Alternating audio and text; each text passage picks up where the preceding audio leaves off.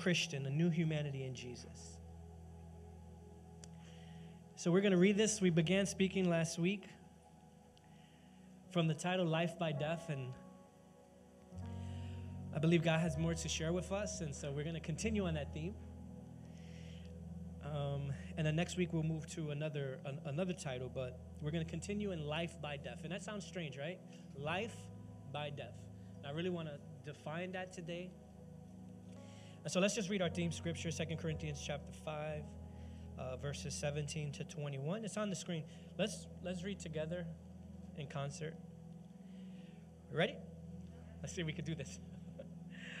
Therefore, if anyone is in Christ, he is a new creation. Old things have passed away. Behold, all things have become new. Now all things are of God, who has reconciled us to himself through Jesus Christ and has given us the ministry of reconciliation. That is, that God was in Christ reconciling the world to himself, not imputing their trespasses to them, as, and has committed to us the word of reconciliation. Now then, we are ambassadors for Christ, as though God were pleading through us. We implore you on Christ's behalf, be reconciled to God. For he made him who knew no sin to be sin for us, that we might become the righteousness of God in him. Amen. You guys may be seated. Such a powerful passage of Scripture, amen? I'm going to read the first uh, verse seventeen one more time. Therefore, if anyone is in Christ, he is a new creation. If anyone is in Christ, he is a new creation. All things have passed away. Behold, all things have become new. Amen. Being a Christian is about having a new humanity in Jesus. Amen? All right, so let's do this. We started out last week by saying that Christ died uh, to give us life. That Christ died to give us life. And so the title, Life by Death, is we have life because of Christ's death, amen? We're alive. We're alive in the Spirit. We've been made alive. Uh, we have the churchy words of saved and born again. It's because we see them in Scripture, uh, new creation. And so we started speaking last week about what does it mean to be a Christian. And more than going to church and having a religious routine, being a Christian is about experiencing life, amen? Life. And if church is an escape for us, then we're missing the meaning of why Christ died. We don't want church to become a religious routine where we get to get away from what's really taking place in our lives, because then this becomes nothing more than a religious fix. And God doesn't want that. God did not die for us to have a religious fix. God, God did not die. God did not send his son Jesus to die on our behalf so that we could just have religious routine and structure. Jesus did not die on a cross so that we can get away from the realities of life for a moment. And so my fear is that we want to be here not so much uh, out of the sincerity of, of finding life and then letting that life then flow into the reality of everyday life. I believe many of us have fallen into the routine of coming here to escape what's happening in our day-to-day lives. And so that's not why Christ died. Christ died so that we can have life and have life abundantly. Uh, we read from John chapter ten, verse nine and ten, where Jesus said this. He said, I am the door. If anyone enters by me, he will be saved and will go in and out and find pasture. There's a picture of life here. Jesus is the door, and whoever comes and enters in will be saved. And he will go in and out and find pasture. Pasture. This is life. It's trying to paint a picture of life through pasture. It goes on to say, verse ten, that the thief does not come except to what? To steal and to kill and to destroy. Look what Jesus says. I have come that they may have life and that they may have it more abundantly. It doesn't say I have come that they might have church. I have come that they might have religion. I have come that they might have good routine. No, I have come that you might have life. And I posed a question last week. How many of you actually feel life? Life. Life. Not just church, but life. And I'm not against church, obviously. Uh, my life revolves around church. But the life that we experience here in church together as a body is meant to flow. It's meant to transpire. It's meant to continue into every moment of our lives. It's not for us to come here and feel something and then walk out and be like, okay, now I got to go live that. The goal of coming to church is so that we do experience life, so that then we can feel that in our real day-to-day life. Amen? And so God's plan from the very beginning was to give humanity life. And I know when I say life, that's a very general word. And if you if you grace me uh, with some patience, this we, we wish to define what we mean by life. Amen? We, I, I want to, in the weeks to come, we're going to go into what does life mean. But I want you to know first and foremost that God wants you to have life, and he wants you to have life now. Life is not an afterthought. Life is not just something you experience in heaven. Life is not just something for you to experience one day after you die. Hopefully you were really, really good here on earth, and then God says, welcome in into the pearly gates. Yes, there is a life of eternity, but that life begins now. Jesus said, I want you to know the Father, and this is eternal life, that you will know him and you will know me. And so if I know Jesus now, I get to taste what life is. I get to, I get, we get a taste of what eternity will be like. Now, yes, it's veiled in our human flesh, and it's veiled, and, and, and, and it's veiled through the corruption of this world. But you can have Jesus now. And by having Jesus now, you can taste life now. God wants you to taste it from, from, from the inside, not just from the outside. There's a life that you're supposed to be feeling now. And that's why Christ died. Yes, it's to secure us an everlasting life with him, but it's for us to feel something now. And so God's plan from the very beginning, if you look on the first two pages of the Bible, you know what you see? You see God giving life to not just humanity, but he gives life to earth. Everything about creation is God giving life and meaning. And he breathes his life. He breathes his breath. He breathes his presence. His spirit is hovering over the dark waters, and out of there comes life. And his words are life, and he's speaking. And, and, and, and as creation is happening, you're seeing that it's good. At the end of day one, it's not bad, it's good. In God's creative power and in his wisdom, what he creates ends up being life. And then he creates day two, and at the end of that day, it's good. And so God is creating life and life and life. And he gives that life that he created in the world, and he gives that to Adam and Eve. He gives that to humanity, and he literally hands them life. And you know what's the commission? Take dominion and subdue and, and, and, and spread this. I, he's created life. He's given them life. And then he tells them to manifest and, and, and to spread life. So God, the first image that we see of God is that he is a life giver. He's a life giver to his creation. And so we're going to define life by this. We'll get into more defa- details. But life is defined by God's wisdom, his will, and his instruction, okay? The life that we're going to experience is going to come out of his wisdom, out of his will, and his instruction. That is how we get to experience life. It's not from our wisdom. A pattern that you're going to see when you look into the Bible is that every time humanity chooses in his own wisdom what is good for himself, it leads to death. Every time. The fall of humanity that we read about in Genesis chapter three, it's the minute that humanity chooses for themselves what is good and, and they deem what is evil. And rather than choosing from the tree of life that God has given them, they don't follow God's instruction, they don't follow God's will, and their choices lead them into death. So how do we find life? We find life by God's wisdom, we find life by his will, and we find life by his instruction. And so that means we have to choose life. We have to choose life. This is the premise that we see in the very beginning of the first two pages of the Bible. God says, I've given you life, but then you have to choose life. And so for us, we have to know that, that our decisions either lead to life or they lead to death. This is how it works. Every decision that we make has a consequence or a repercussion. And I don't want you to think that God's in heaven and, and, and, and, and every time we do something that, that uh, I don't want you to see. Many of us see the Bible as just the rule book.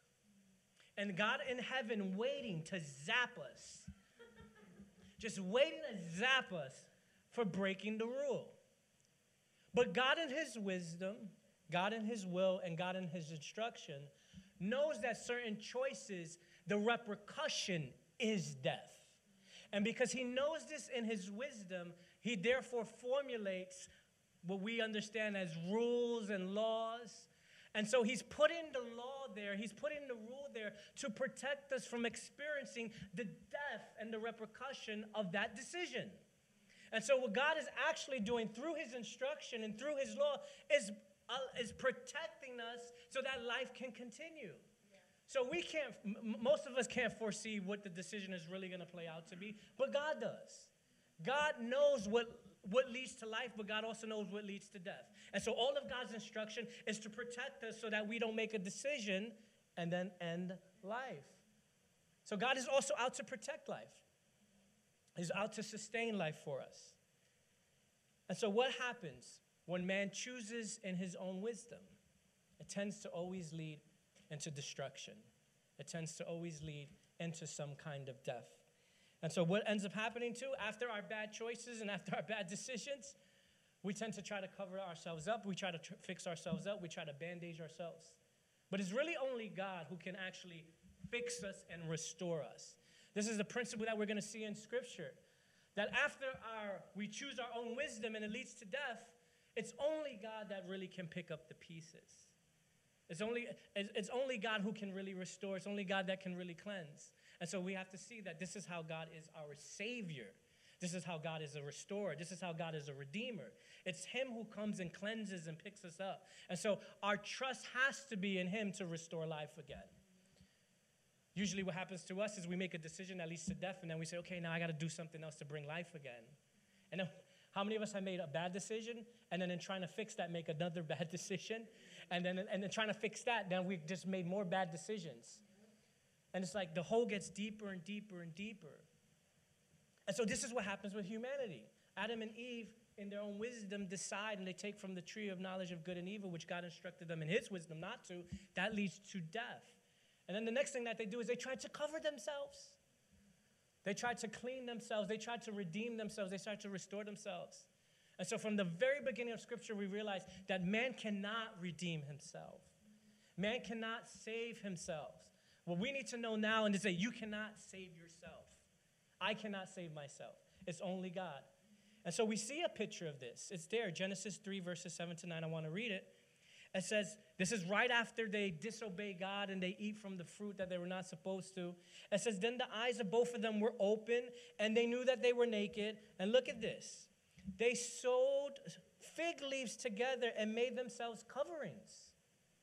Coverings. This is where we kind of left off last week. They made themselves coverings. This is man trying to cover himself and redeem himself and heal himself and cleanse himself.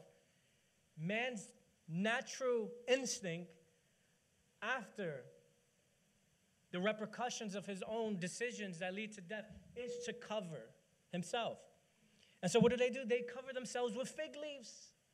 This is very symbolic of us trying to cover ourselves with things that really won't last. We're hurt, we're broken, we're wounded, and then we, we, we then take on something else to try to cover up the wounds of the consequences of our decisions. And it won't last. It says, and then they heard the sound of the Lord God walking in the garden and in the cool of the day, and Adam and his wife hid themselves from the presence of the Lord God among the trees of the garden, and now he hides himself from God. That's what we do, right? When after we make decisions that lead to death, our natural instinct isn't to humble ourselves before God. It's to cover ourselves and then run from God. Who's been there? I've been there. And rather than becoming vulnerable in the presence of God, man's natural instinct is to run further away. and then we're running away with whatever we covered ourselves with. How long is that really going to protect us? How long is that really going to sustain us? But the picture that we have here in Genesis is that God is going to come in, and he's the only one that can really cover man. In verse twenty-one, it says this, "Also for Adam and his wife, the Lord God made tunics or garments or coats of skin and clothed them." This is a beautiful picture here. This is going to be a theme throughout your whole entire Bible, where man, when he chooses in his own wisdom, it leads to death. Man's natural instinct is to try to cover and restore himself. Man does not have that capacity to do so. And it's God and his love and his mercy and his beautiful grace comes in and intervenes for his, for his creation. And it's God who covers them. So man, how did he cover himself? With a fig leaf. He covered himself with, he ripped a leaf from off a tree and then tried to cover himself with that. Covering himself with things that are not going to last. It's almost like we, we, we make bad, bad decisions and then we soothe ourselves with things that are not going to last. Drinking, partying, uh, ignoring the real situation, anything to cover and, and kind of escape the pain of that moment. But what God wants to do is not heal you for a moment. What God wants, God's intention is not just to, you know, give you an escape from the pain. Ultimately, God's plan is full redemption, full healing, full restoration, and full healing. And so what we see here that God does, there's a principle that gets established here. In order for God to cover man, it says he covers them with garments, or he makes tunics, tunics of skin. This isn't a fig leaf. This isn't a tree. How did God get the garments of skin? This means, I don't know how, we don't have the verses for it. But it lets us see from the very beginning that in order for man to, for God to cover man, a sacrifice has to take place. And in Genesis chapter three, we don't, we don't, we don't have the name to the sacrifice. We don't know exactly what kind of animal it was, but God does some kind of sacrifice, and it's the sacrifice of this innocent animal that provides the means for God to cover his humanity. God makes a sacrifice. It's at the expense of the innocent that God then is able to cover humanity in their sin. And so this shows you that when God goes to restore humanity and to recover and to and, and begin the process to heal fallen creation, he doesn't just snap his finger. He doesn't, you know, get them twirl around, tap your shoes three times and you're healed. It takes effort. It takes work. It takes sacrifice, and it takes blood. And so from the very beginning on the first pages of the Bible, we see this. We don't get a lot of detail, but something happened in the backdrop that we didn't see that produced clothing in order for God to cover his creation after their fall and begin a journey of redemption. And so this principle of sacrifice, look at this, sacrifice to cover. Sacrifice to cover humanity in their sin. This would be a principle that would uh, lead the nation of Israel. This would be at the heartbeat of God's uh, chosen people. Later on, God would choose a man named Abraham and, and, and tell him that he's going to uh, bless him and multiply him, the stars in heaven, the sand of the sea. If you can count that, all of that is going to be your descendants. But the purpose of God choosing a man and choosing a people is so that those people will be a blessing to the rest of the world. He's going to, he tells Abraham, I'm going to bless you, multiply you. He's saying, he's speaking life into Abraham. And he says, I'm going to multiply your life and your lives. And, and the goal and the goal and the purpose, look at this, is so that you can bring that same life to the rest of the world. It's the same thing that he wanted to do with Adam and Eve. He wanted, he was speaking life into Adam and Eve so life could be spread. This is the same promise that's for Abraham. And then after that, those people would turn into the nation of Israel. But just like Adam and Eve, God's people will prove And just like you and I, we're going to prove that we're going to decide what's right. We're going to decide what's wrong, regardless that God has his wisdom of what's right and wrong. We're going to choose that. And you know what's going to happen? And you know what happens? In the end, when we choose what's good and bad for us, it always leads to death. But the same way how God responds to Adam and Eve, he responds to you and I till this day. He comes to redeem. He comes to restore. There's no one on planet Earth that loves you like God loves you. And you need to know that. As much as someone loves you, your children love you, your husband, your wife love you, the closest people that love you, no one loves you like God loves you. And here's, this, here, here's another truth. No one can save you either, as much as they love you. As much as you love yourself, you can't save yourself. As much as you love people, you can't save them and you can't really cleanse them. We can be there for one another. We can encourage one another. But it's only God that really can save us. And so with the nation of Israel, they are God's people. And they too would choose for themselves what is right in their own eyes. And it would lead to death. And God knows this. God knows humanity. He knows you and I already. And so what he would do is he would he, he had it planned. He had it planned. These people are going to choose for themselves what they think is right and wrong. This is going to lead to death. So I'm going to make a plan. It's going to be an annual plan. And this is going to be to redeem and to cover them. And so you know what they would get? God would give them the instruction of the Day of Atonement. This was a real thing for the people of Israel, the Day of Atonement. And we could read about it in Leviticus chapter six. The Day of Atonement. That's a weird word. We don't use that, really. But the Day of Atonement, what does atonement mean? The, the word atonement means to cover. Now, where did we see this principle? In Genesis chapter three, where when man lost himself in his decision, spiritually dies, tries to fix himself, he can't. When God goes to fix him and redeem him is by a process of covering. Man tried to cover himself with fig leaves. God makes a sacrifice and covers him. And this is the process in order for them to keep having life, to lead them back to life. And so for the nation of Israel, God already knows that they're going to make those bad decisions that are going to lead to death. So he puts it on the calendar before it even happens. Here's a day, a day of redemption. I'm foreseeing your failure. I'm foreseeing your error. I'm foreseeing you choosing your own wisdom against mine. But because I love you so much, then I'm going to also plan your redemption, plan your cleansing, and plan your healing. This is who God is. And so he institutes the Day of Atonement. And this was a crazy day. This was a crazy day. It would be a very bloody day. And on the Day of Atonement, uh, the high priest would be responsible to represent the whole people, represent their condition, represent their state, represent their sin. And on this day, the high priest would have to get a bull, and that bull would be sacrificed for his own personal sin. So he, so so so he's he's he's bringing himself before the Lord on that day, but he will also have to get two goats, and these two goats now will represent the people. And sacrifices will be made on their behalf.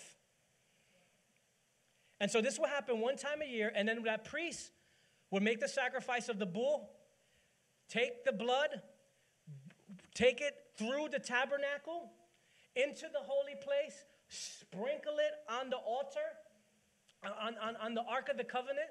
Then there was two goats that he would take. And he would cast lots for these goats. This is really, it's like, you ever read casting lots in the Bible? You know what? That's like uh, uh, ancient flipping a coin, heads or tails, uh, with, with, with divine uh, results at the end, okay? So it's, it's an old way of how we flip the coin to decide something, but with spiritual uh, uh, application involved. And this is how God would instruct the people to do things. But on that day, they would bring in two goats. Look at this. Two goats. And they would cast lots. And so one goat that would be chose would be the goat that's going to be sacrificed at the brazen altar for the sins of the people.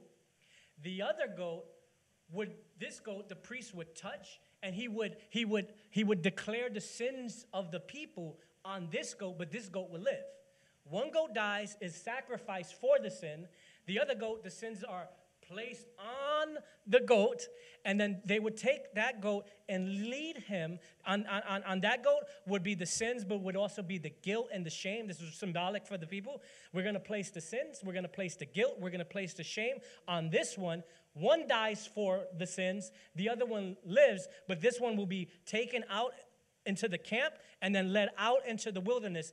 This goat was called the scapegoat. He's a scapegoat. In other words, we're going to put all the blame on this one. One is going to die for the sin, but we're going to put all the blame on this one's back, and then we're going to lead it outside the camp of Israel to symbolize the removal of their guilt and shame. And so at the same time, one is living, one is dying, there's justice, but then there's also mercy at the same time. So one's going to die for the sin, and the other, the guilt and sh- is going to be used to remove the guilt and shame from the nation. And then, and then the high priest is going to take that blood, and he's going to walk through the tabernacle, and he's going to sprinkle that at the, uh, at the ark, and this is where God's going to meet him, and this is where God's going to atone, cover their sin. And this is going to bring them into right standing before God. Crazy day. I don't want to be the priest. I don't want that responsibility. Let's read a little bit of that. Leviticus chapter sixteen, verse eleven says this. Aaron, who is the high priest at the time here, Aaron shall bring the bull for, look, his own sin offering to make atonement. And atonement is to cover for himself. This is to cover himself from his sins. Atonement means to cancel a debt or to forgive a debt or to pardon a debt, to cleanse from debt. So Aaron's going to bring a bull for his own sin offering to make atonement for himself and his household. And he is to slaughter the bull for its own sin offering, for his own sin offering. So that's to take care of himself. Verse fifteen we're going to read. And he shall then slaughter the goat for the sin offering of the people and take its blood, look, behind the curtain, which was the veil that was separating the holy place from the most holies, and do with it as he did with the bull's blood. He shall sprinkle it on the atonement cover. The atonement cover is the cover of the Ark of the Covenant. God told Moses back in Exodus, that is where I'm going to meet you. Where does he meet man? He meets him where he covers him. He's, he's going to meet him where he's going to restore him. He's going to meet him where he's going to make peace with him. He says, he shall sprinkle it on the atonement cover and in front of it. This is crazy. Just imagine a priest walking, I mean, slaughtering animals, carrying, carrying blood through the camp, through the curtain, then grabbing the blood and throwing it all over the... Verse sixteen says, in the same way, he will make atonement for the most holy place because of the uncleanliness and the rebellion of the Israelites. Whatever their sins have been, he is to do the same for the tenth of meeting, which is uh, which is among them in the midst of their uncleanliness. Verse thirty, look at this. Because on this day, on this day, atonement will be made for you. What does atonement mean? To cover. So look, on this day, atonement will be made for you. I'm, look, to cleanse you. So you're going to be covered, and the covering is to cleanse. I'm going to cover you to cleanse you. Then before the Lord, you will be clean from all your sins. So yes, it's a day of justice. Look at the principle here. Israel, his people, are getting pardoned and they're getting cleansed, but not because God snapped his finger over them. The principle is still the same, like in the garden. They're getting forgiveness, and God is covering them and cleaning them because something is dying in their place. So this is, this is a picture that we're supposed to be seeing. Because I don't, I don't want us to think that we have life because God snapped his finger over our heads. And, and, and we say, I'm saved, God loves me. I'm in the bliss that God loved me. And then we don't realize that huge sacrifice was made in order for us to be atoned, which allows us to be cleansed, which allows us to continue to experience life. And so the life that we have is because something else has to die. This is how they were cleansed. You know what? We're meant to see poor goat. We're meant to see poor bull. What did the goat do? What did the bull do? Nothing. They're innocent. And now this goat is being slaughtered on their behalf for their continuance of rebellion, sin, their continuance to choose wisdom for themselves. That's why that animal is dying. That poor scapegoat, yes, he gets free and, and he doesn't die on that day, but they lead him outside the camp. They put all the guilt and the shame on his back too. And you know what's going to happen as they lead him out into the wilderness? Eventually he dies too. So both goats are symbolic. All of that took place so that God could cleanse his people. Because the reality is this: for their sin, they should be on the altar. But they're not. So that is a picture of grace and mercy towards them. But it doesn't happen without justice. So justice does this. It does make someone guilty. It does make someone pay. The grace is that someone has paid it on behalf of the guilty. And this is the picture that we're seeing. The picture that we see in Genesis, uh, the first chapters, the picture that we see, this, the nation of Israel lives on this principle. This was the most sacred, the most consecrated. This was the most important day for the, for the children of Israel. They had many feasts. They had many things that they had to do. But this was the day because this is what cleansed them and brought them back into peace with God. This day, the Day of Atonement, made them right before God. And they would do this year after year after year after year. How many animals? Thousands, hundreds of years. The innocent paying for the guilty. Why would God introduce this? Whoa. Why would God introduce this? Because it was God introducing how he would actually redeem all of humanity. When Jesus would be born, before he would come, the prophets started to announce. The prophets would start to announce, I know you guys have been doing this year after year, year after year, year after year, and we keep doing this, keep doing it. You know what happens when you do something over and over again? When you do something over and over again, something that was supposed to be so impactful becomes just a religious practice. And, and so year after year, I mean, you got animals dying on their behalf. And the people just doing it out of the routine. And this is a good thing. This was instituted by God. But it just goes to show you that how if our hearts get disconnected, it then just becomes a routine. And then what is it for? This is the same thing that can happen with us with church. God's the one who instituted church, not man. Fellowship and gathering and us coming together, that's not our plan. No, if it was in our purpose, I don't want to deal with you. I don't want to talk to you. Don't waste my time. I love you, and I, you know, and I, and I see you when I want to see you on my terms. But when I don't have grace and when I don't have mercy, I don't want to deal with you. Who do you think instituted forgive your brother, forgive your sister, love those that persecute you? That wasn't us. That, that, that was God. And so this is supposed to be a good thing. But if we lose, if we lose the heart of it and then we just do this and it becomes repetition, then what is it really doing for us?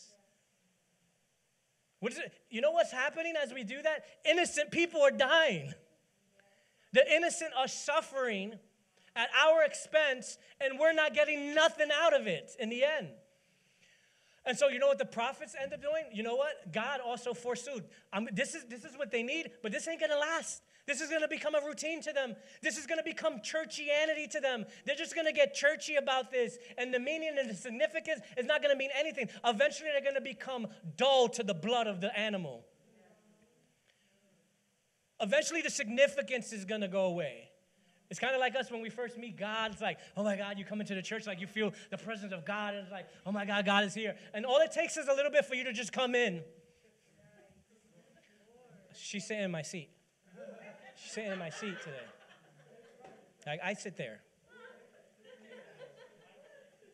And then, like, she didn't say hi to me. I'm not going to say hi to her later. Like, but you didn't even say hi to God. Like, you know what I'm saying? Like, we didn't even honor God. But then we're mad that people didn't say hi to us. No one can tell you nothing. God forbid someone tells you something. Like, no one can tell us nothing. Like, and then we got a system. That's, that's what religion is. Religion is doing things and your heart not being connected to it, just going through motions. This happens in our relationships with our wives, with our husbands, with our children. Like, eat, child. It's there. Eat it. You better eat it. It's like, it's no, the heart is gone. It's like, we, you know, we wake up, you know, how much you got paid? Let's pay these bills. You know what I'm saying? Like, it just becomes this, we got to do this because this is what we're supposed to do. But is that really life? And so the prophets and God already foresaw, not that his system was broken, but the people were broken. And so God plans an ultimate covering, an ultimate atonement. And so the prophet Isaiah would say, after years and years of corruption, and God would tell him, man, you guys are so rebellious. If, you know, like, if, if you don't, if you don't get this, if you don't start choosing my wisdom, eventually you're going to lose the land that I have given you. You're going to become slaves and exiles, and, and then prophets start rising. This is why you got prophets. This is why we got prophets in our Bible. The prophets are going to try to get the people to get out of a system and, and, and, and get back to the heart, and, and, and, and the prophets are going to try to get the people to choose God's wisdom and not their own. And so Isaiah gets up, and, and, and he makes the greatest, he makes the greatest messianic prophecy of the Old Testament that we have. In Isaiah fifty-three, we're just going to start at verse five. Now, now look at this. This is Isaiah speaking about the ultimate sacrifice that is going to be made. The system is going to get replaced, and an ultimate sacrifice is going to be made. And look what Isaiah declares in Isaiah fifty-three, verse five. He says, but he was wounded for our transgressions. He's wounded, not for his transgressions, for our transgressions. He was bruised for our iniquities, not his own iniquities, for our iniquities. The chastisement for our peace was upon him, and by his stripes we are healed. All we like sheep have gone astray. We have turned everyone to his own way, and the Lord has laid on him the iniquity of us all. Don't you see the scapegoat there? Don't you, don't you see it? How, how the scapegoat then carried the sin and the weight and the shame? And, and so this is painting a picture of the, of, of, of the ultimate sacrifice that's going to be made. It's going to be the goat that is slain on the altar, but it's also going to be the scapegoat all at the same time. It says, he was oppressed and he was afflicted, yet he opened not his mouth. He was led as a lamb to the slaughter, and as a sheep before its shearers is silent, so he opened not his mouth. He was taken from prison and from judgment, and who will declare his generation? For he was cut off from the land of the living. For the transgressions of my people was he stricken, and they made his grave with the wicked, but with the rich at his, but with the rich at his death, because he had done no violence, nor was any deceit in his mouth. Verse ten, yet it pleased the Lord to bruise him. He has put him to grief. Look at this. When you make his soul an offering for sin, he shall see his seed, he shall prolong his days, and the pleasure of the Lord shall prosper in his hand. He shall see the labor of his soul and be satisfied. By his knowledge, my righteous servant shall justify many, for he shall bear their iniquities. Therefore, I will divide him a portion with the great, and he shall divide the spoil with the strong, because he poured out his soul unto death, and he was numbered with the transgressors, and he bore the sin of many and made intercession for the transgressors. And Isaiah makes a prophecy about an ultimate sacrifice that's about to be made for the people. It's not going to be a goat this time. It's not going to be a bull. But there's going to be someone as an ultimate sacrifice to remove, to cover, to atone, to cleanse, and to redeem humanity. And then we see this fulfilled in our Gospels. John the Baptist, baptizing in the Jordan, sees Jesus coming, and he says, behold the Lamb of God, which takes away the sins of the world. He saw Jesus coming, and he, saw, he heard Isaiah's prophecy in his ear. He said, this is him, I see him. And so Jesus then would become the Lamb. But Jesus would be the fulfillment of the whole system. The whole system would be fulfilled in Jesus. Jesus would be the goat that's going to get slaughtered on the altar. Jesus is going to be the scapegoat that carried the sins and the shame away from the camp. Jesus would be a worthy high priest to carry his own blood. And Jesus would walk through the veil. And then Jesus would offer the blood back up to himself and then please himself in the whole process. He would be the completion of the whole thing. As the priest would walk through the tabernacle, Jesus himself was the tabernacle. He was, he was all of it, bringing it to completion in himself. And so when you think about man's redemption, is that, can we really do that for ourselves? Not at all. We, we were, we're not worthy to be any of those parts. We're not worthy to carry any of those parts, nor is there strength for us to carry all those parts. Yet Jesus was all those parts within himself. And this is why it says this in Hebrews chapter nine, verse eleven. But when Christ came as a high priest of the good things that are now already here, so, so now we know that Jesus is the high priest too. In this system, in the old system, they had different people carrying that weight. Aaron carried this weight, that goat carried that weight, the other one carried that, the bull carried that. The tabernacle had its own system to hold itself up. But, but Christ fulfilled all of it. But when Christ came as the high priest of good things that are now already here, look, he went through the greater and more perfect tabernacle that is not made with human hands. That is to say, is not part of this creation, meaning himself. He went through himself. He didn't go through a system to save you. God went through himself. It was the cleansing came through himself and, and, and what he did. It says, he did not enter by means, look at this, of the blood of goats and calves. But he entered the most holy place once and for all, look, by his own blood. So he's the high priest and he, it's his blood. And so he carried his own blood. He's carrying his own cross. He's carrying the, the, all the weight on his own, thus obtaining eternal redemption. The blood of goats and bulls and the ashes of a heifer sprinkled on those who are ceremonially unclean sanctify them so that they are outwardly clean. How much more then will the blood of Christ, who through the eternal Spirit offered himself unblemished to God, cleanse our consciousness from acts that lead to death so that we may serve the living God? He did all of this, what? To cleanse our consciousness from the acts that lead to death, so that we may serve the living God. He did all of this to save us from death. Why? So that we could have life. He did, he did all of this to restore life back to you and I. Not to restore church, not to restore a system.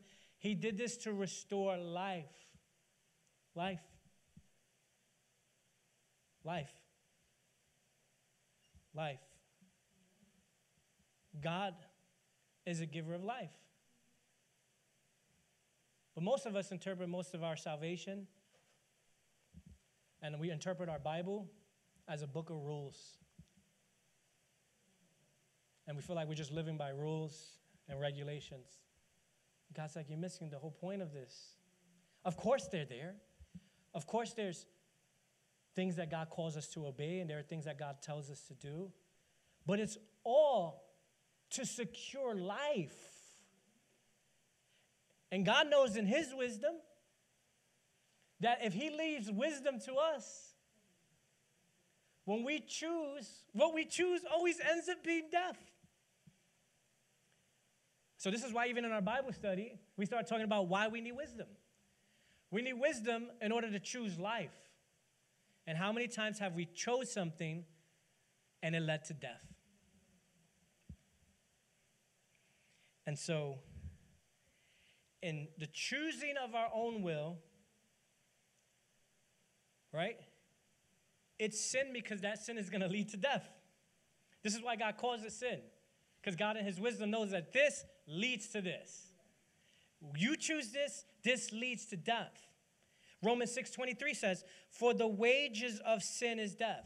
You could say the cost, the price, but we also know the consequence and the repercussions of sin, which is sin is when we choose against God's wisdom and we pick for ourselves and decide what that wisdom's going to be. For the wages of sin is death, but the gift of God is eternal. Look, life in Christ Jesus our Lord. So why does God want to take sin away from us? He wants to take sin away from us because sin is what leads to death. And you can't have death and life. You have death or life. And so this is why God is against sin. And we'll define what sin is and we'll define what life is as we go. But the reason why God has to get rid of sin is because sin is going to bring us into death. And it's only by choosing God's wisdom that we will experience life. Look what Paul writes in Romans chapter five, verse twelve. And, and, and what we got to see when we look at our Bible is that Adam and Eve start a pattern. They actually reveal the pattern of the human heart. They basically, they, they, kick, they kick wide open the door of, of sin for all humanity. And, and all of us kind of inherit this sin nature. And so there's something that Adam and Eve passed on to all of us. But in Christ, as new creations, there's something that Christ passes on to us. And so Adam gives us something that's negative, but in Christ, Christ can restore and give us something different. And so being a Christian is not about behavior modification. Being a Christian first is about being made a new creation.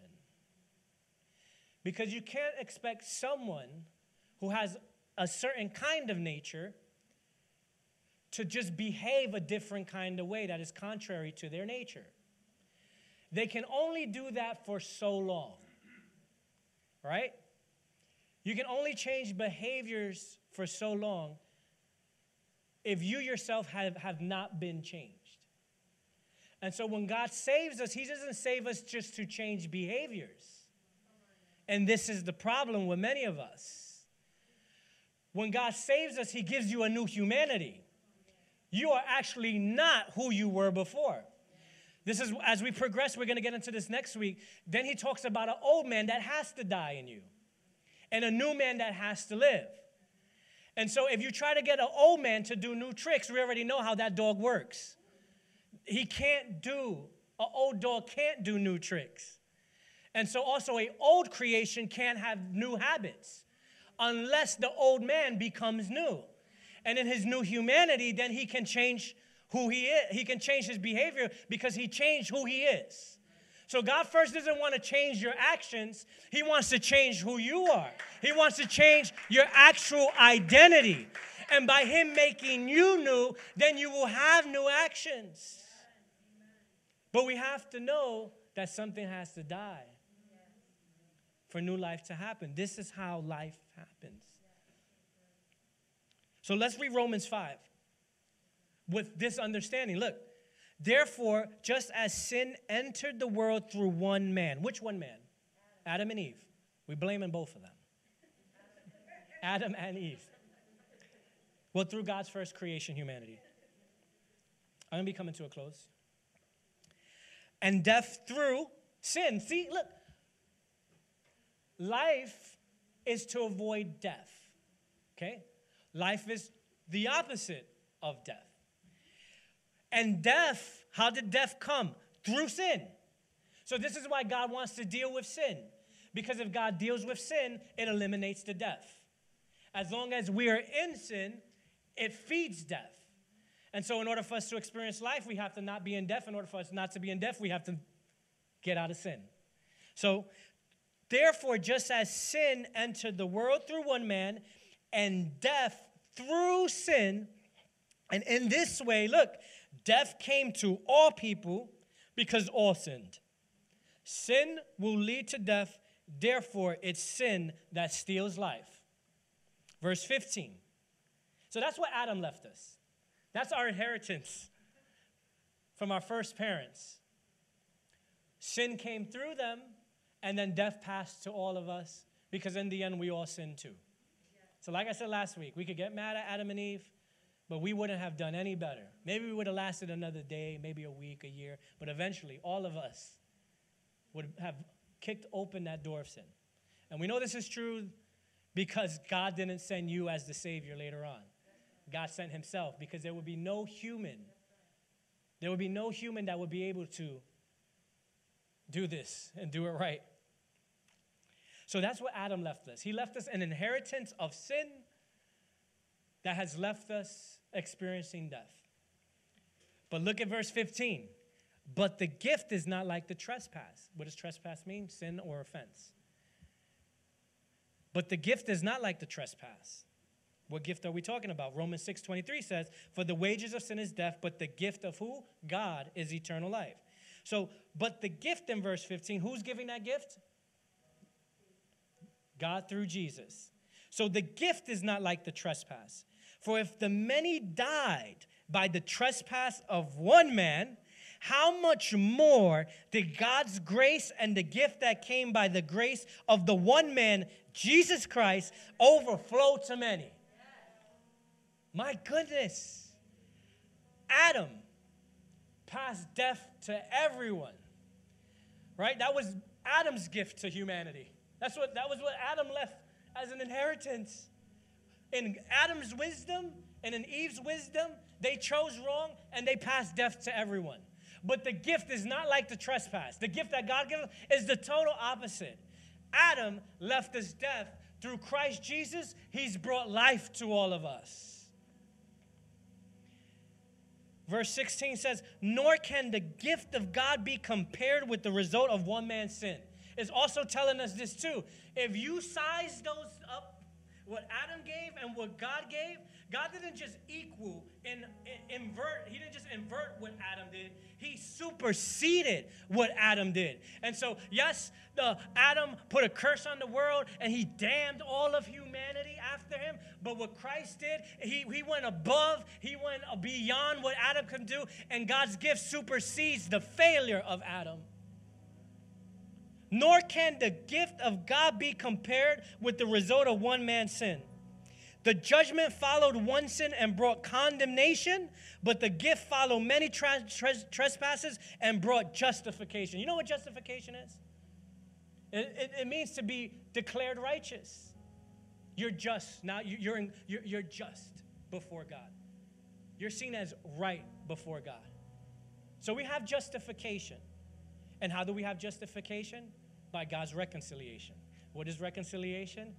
Bringing to good standing relations between more than one person, you know, two or more people. God says he has given us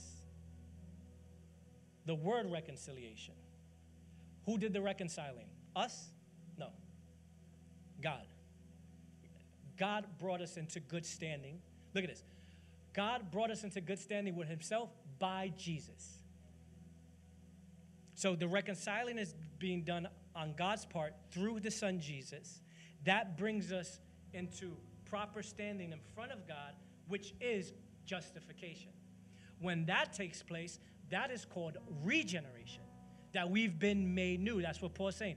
Those who are in Christ are a new creation. How does the new creation happen? By reconciliation. How does he reconcile us? Through the justification, making us right with God. And now we have regeneration.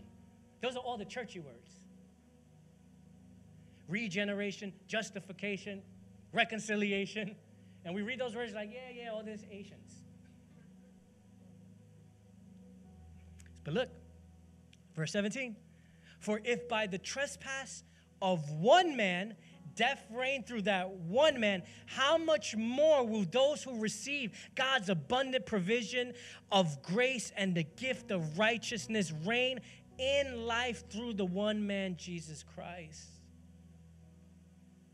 Verse eighteen, consequently, just as one trespass, Adam's, resulted in condemnation for all people, so also one righteous act resulted in justification, and look at the word, and life for all people. So the justification, the regeneration, the reconciliation, is for life. For just as through the disobedience of the one man, the many were made sinners, so also through the obedience of the one man, the many will be made righteous. And how does this happen? How does this happen? You put your faith in Jesus. You don't get a bull. You don't get two goats. You don't come and throw blood all over the stage. God has already done the reconciling through Jesus. What we do is we trust him by faith. We trust that Jesus is the fulfillment of all of those things. And by faith, we have life. That's my part. Yes, that's your part. So this is why we can never take credit or we can never take glory. This is why we can't boast about our salvation. One, because we weren't good enough to earn it. Two, we couldn't carry the redemption process for it. There's no way you could redeem yourself. And there's no way that any of us will live perfect enough to inherit that. And so that's why the only way to receive this is by trust and faith. This is why it's called the free gift, because you trust God and believe in faith. This is why Paul started out that same chapter in this manner. We're going to go back up to verse one and two. Look how he starts it out. Therefore, since we have been justified through faith. Through what? We've been justified through faith. Not your bull, not your goat. God provided his own sacrificial lamb, his son Jesus. We have been justified through faith. We have peace. Peace is reconciliation with God. Through who? Our Lord Jesus Christ, through whom we have gained access. Again, look, by what? Faith into this grace in which we now stand, and we boast in the hope of the glory of God. And so I have been made right by Christ, which makes me new so that I can live out a new humanity. The churchy words are justification by reconciliation that gives me regeneration that brings me into sanctification. You just learned all of that. Just not in churchy words. And so we have life by death. Jesus' death. And I thought it was important as we journey this series about what does it mean to be a Christian, that we, we learn what makes us Christian. It's not because I come to church makes me a Christian. And it's also not because God snaps his fingers and you become a Christian. It's because of the work of Jesus on a cross and a resurrection, a power to raise himself from the grave, what he did on account for us. And if we would trust him, that makes us a Christian. So I'm not sure, you know, what in your life led to you considering yourself a Christian. I know for me, as a child, I was like, oh, we're Christian. I'm a Christian. And, and, and that's because as far as I remember, I was in church. And my mother brought us, and she brought us to Sunday school. And we, and we, and we did Bible studies at home. And she made us fast. I mean, eight years old doing a three-day fast. It's crazy, but we was... My, my mom had us all in. We were going to church early. Six o'clock in the morning, going to, it was crazy. That lady was crazy. That's what I thought. But I realized now she was doing everything in her power to give us the opportunity to have faith in that Jesus. And I thank God for her now more than ever, because I know it was those opportunities. It was her positioning us, because she knew that she couldn't choose our salvation for us. She can only desire it as a parent desires good things for their children. But she positioned us. And so my whole life, we're growing up in it. And I remember thinking, okay, I'm a Christian. I'm a Christian because I go to church and I do Bible study. And then when I was sixteen to seventeen years old, I had a real moment with God. And then I realized, like, oh my goodness, my mom can't choose this for me. God is placing before me a decision to choose by faith His atoning work. And if I choose that, then I'm a Christian because I chose that, not because my mother did that for me. And that was my journey. And I realize now, I can now trace back, wow, that's the day that I became a Christian. And I started my faith, with, my faith journey with God. And there were good times, and there's a lot of bad times. There was a lot of ups and downs. And you know, all the, all the hellish parts of the journey, I, I now am able to see it's every time when I chose in my own wisdom what was good and what was bad for me.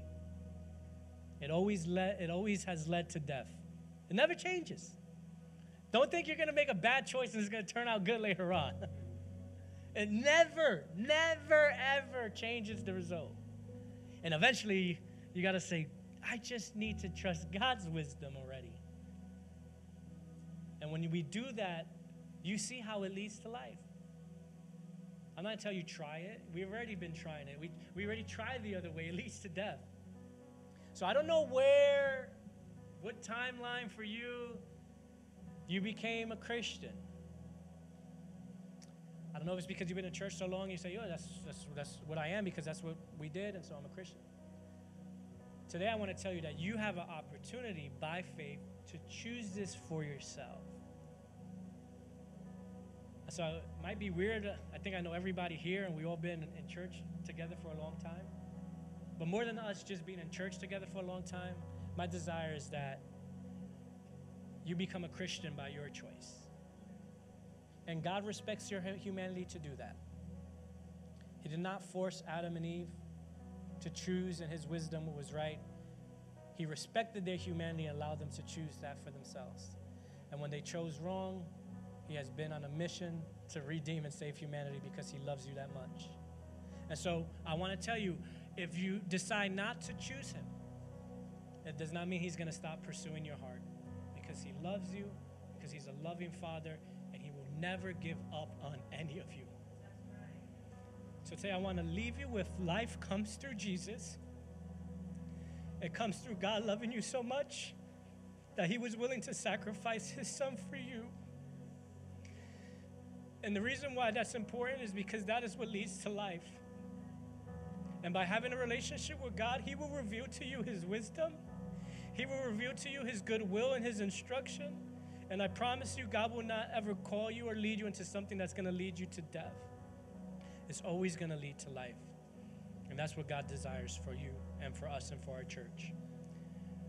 So today I want to actually just have almost a, just a moment of quiet and peace, just to allow you to be in your own thought and in your own heart. And this is just an opportunity that God is gracing to you for you to choose that by faith if you so choose.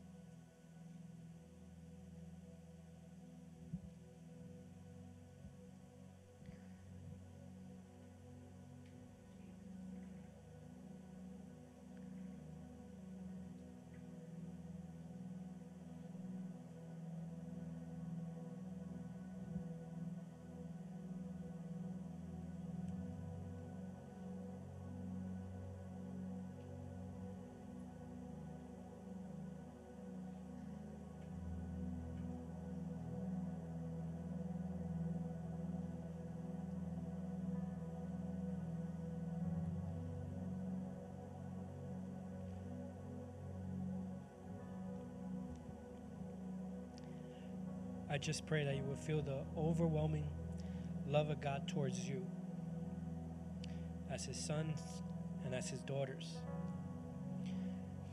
And know that there's nothing that will ever, ever separate you from that love.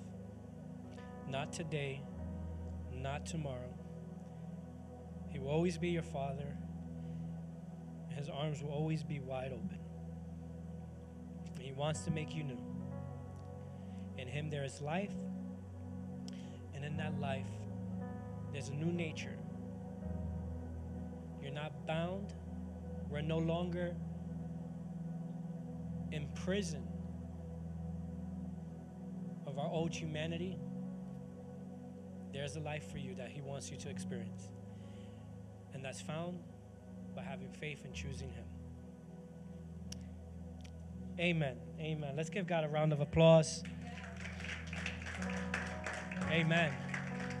I celebrate anyone who's in their heart today made that decision. Um, I didn't want to make it churchy, and it's meant to be real. So uh, I encourage you to continue on your journey and your and your walk with Christ. I encourage you to continue coming back, or if you made that decision or you chose that while you're watching online, I want to encourage you to stay with us, because this is not about getting a habit and routine of church. It's about experiencing life and experiencing life now. And um, that's where I want us to go as a church. And I want for whatever we feel here to transpire into our lives. Because if it doesn't, then we're missing something. We're missing something. And so I want us to rejoice here, and I want us to rejoice out there. I want us to have fellowship here. I want us to have fellowship out there. More than me, that God wants that.